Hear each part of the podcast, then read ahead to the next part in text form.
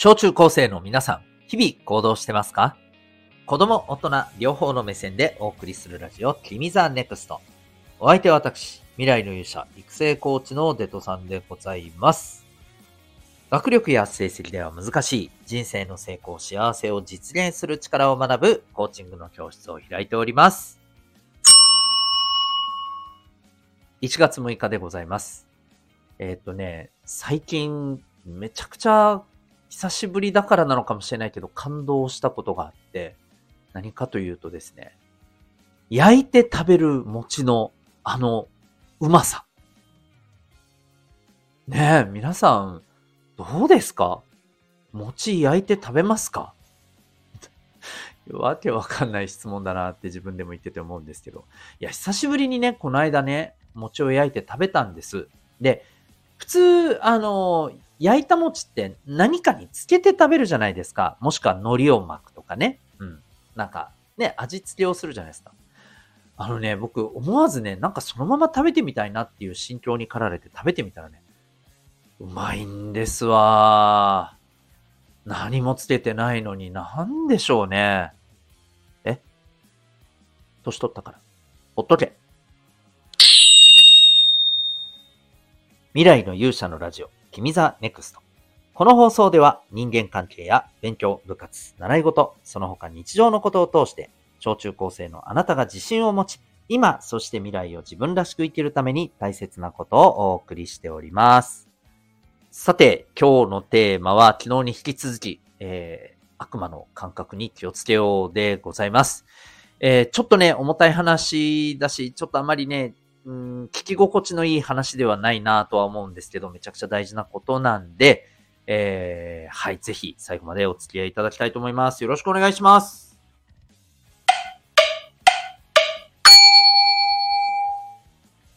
それでは今日のテーマに行きたいと思います。昨日の続きでございます。結構ね、今日もね、話したいことというか伝えておきたいことがたくさんあるんですけど、ちょっとスピーディーにいきますね。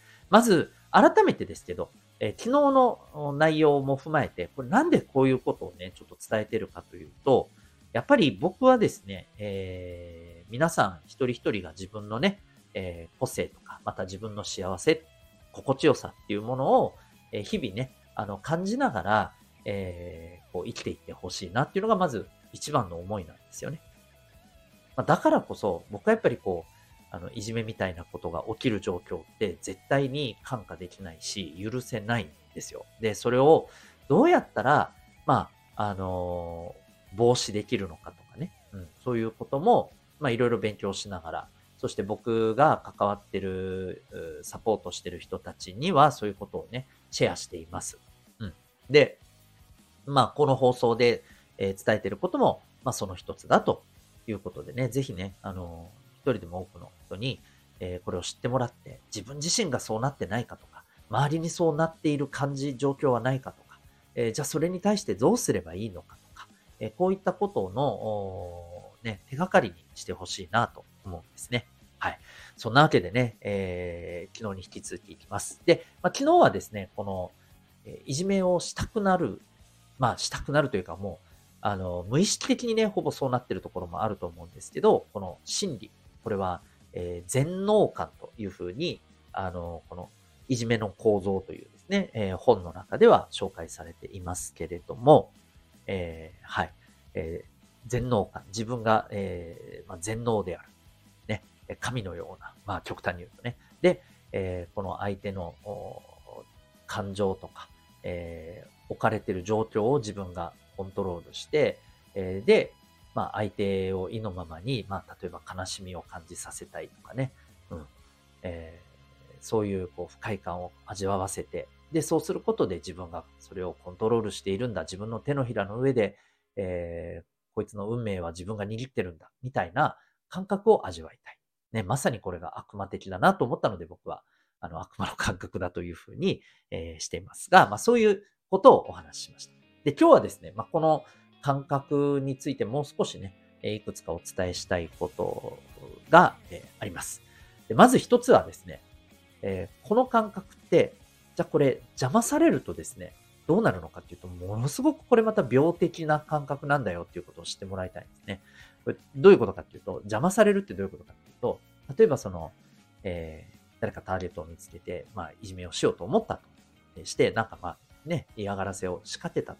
ところが、相手がそれに対して、えー、思う通りの反応をしてくれず、えー、むしろ、えー、それに対して反抗してきたり、あるいは全くそれを意に介さないかのように、他の人と楽しく、なんかね、えー、充実したあの様子で過ごしていたりすると、これどうなるかっていうとですね、なんか腹立つとかじゃないんですよ。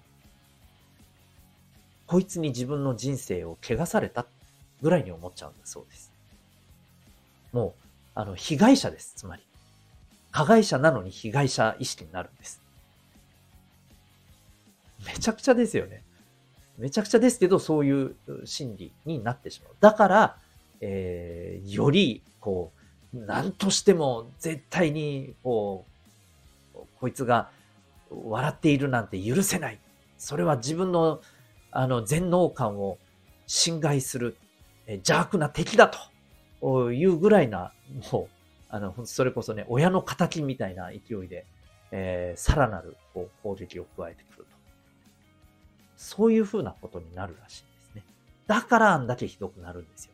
凄惨ないじめになるね。で、すごく必要なんだよね。うん。そう。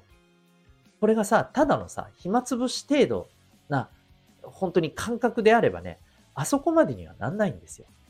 そう。なんであそこまでしつこくやるかっていうと、自分の全能感を汚す、こいつは敵だというふうにもう思っちゃってるんです。今僕が言ってるように、はっきりと言語化して、そう思ってるかどうかは知りませんよ。でも多分ね、あの、おそらく無意識だと思います。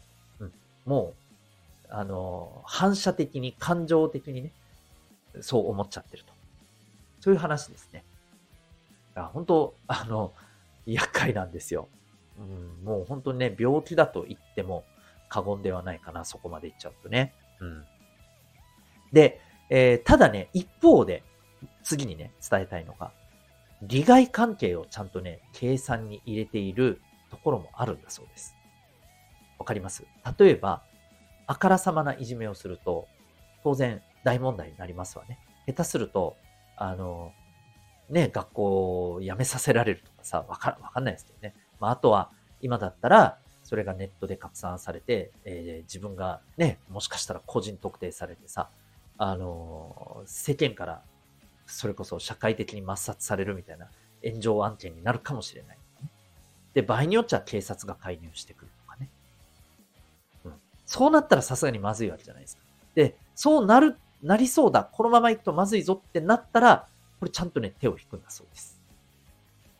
怖いよね。ね。さっきまでさ、全能感邪魔された。うわーってなってたけど、警察来るぞってなったら、ふってね、やめる。ねえ。なんか、冷静なのか冷静じゃないのかわかんないよね。でも、まあそういうところらしいんですよ。はい。というところも一つの特徴なんだそうです。ちょっと頭入れておきましょうね。で、まあそこ、ここまで聞くとね、じゃあ、例えば、あの、環境次第では、まあ例えばね、そういう、なんかちょっと心理に苛まれたとしても、そんないじめってそうそうひどくはならないんじゃないかって思うかもしれません。でもね、これをやっぱりね、ひどくさせてしまう要因があるんです。今度は環境らしいんですよ。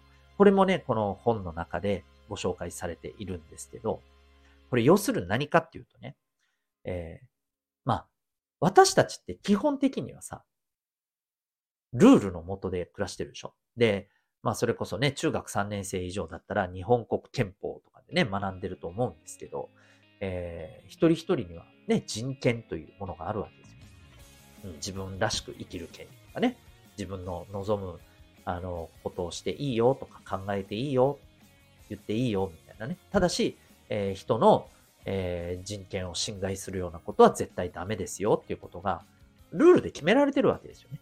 で、それにのっって、いろんな細かな法律が作られていて、えー、で、それにのっって、例えば警察だったり、裁判所だったりがね、えー、こう、ちゃんと守ってますか？守ってなかったら罰しますよっていう、まあ、役割を果たしてるわけよね。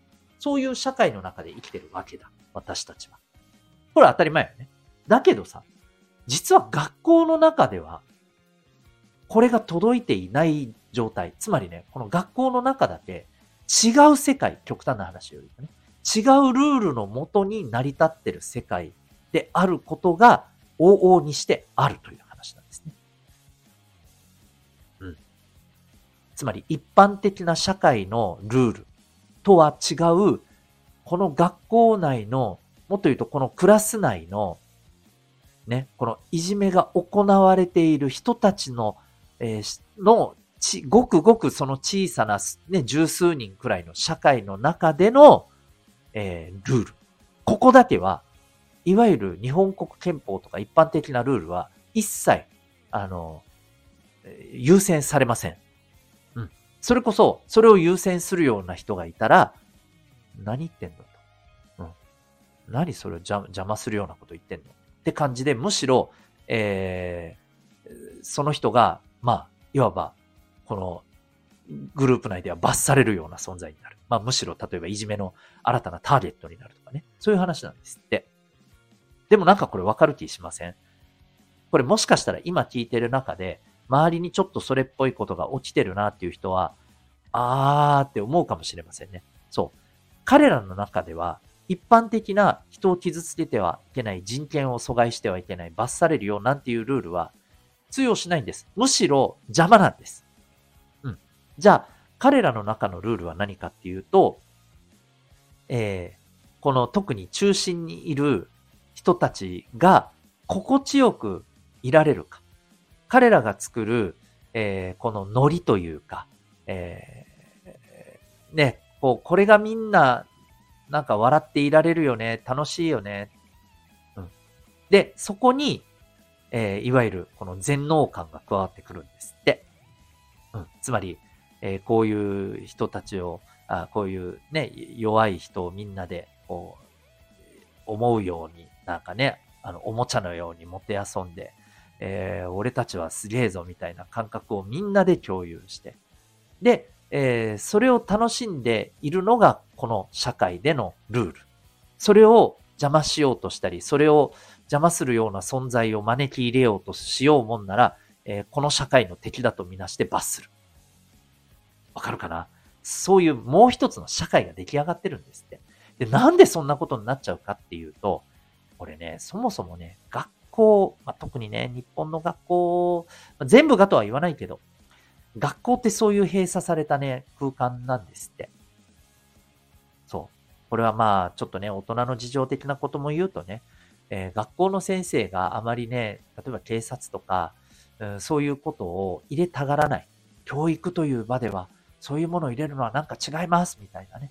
えー、そういうふうに、なんていうのかな、立ち入らさせずに、先生たちがある意味、なんていうの学校を仕切っている。まあ、大げさな話を言うと、神の代理人みたいなね、うん、状態である。この状況が一番先生にとっても都合がいいみたいなね。うん、そういうね、ある種の空気感があったりするのも原因なんですって。うーん、なんか話がさらに重くなってきたね。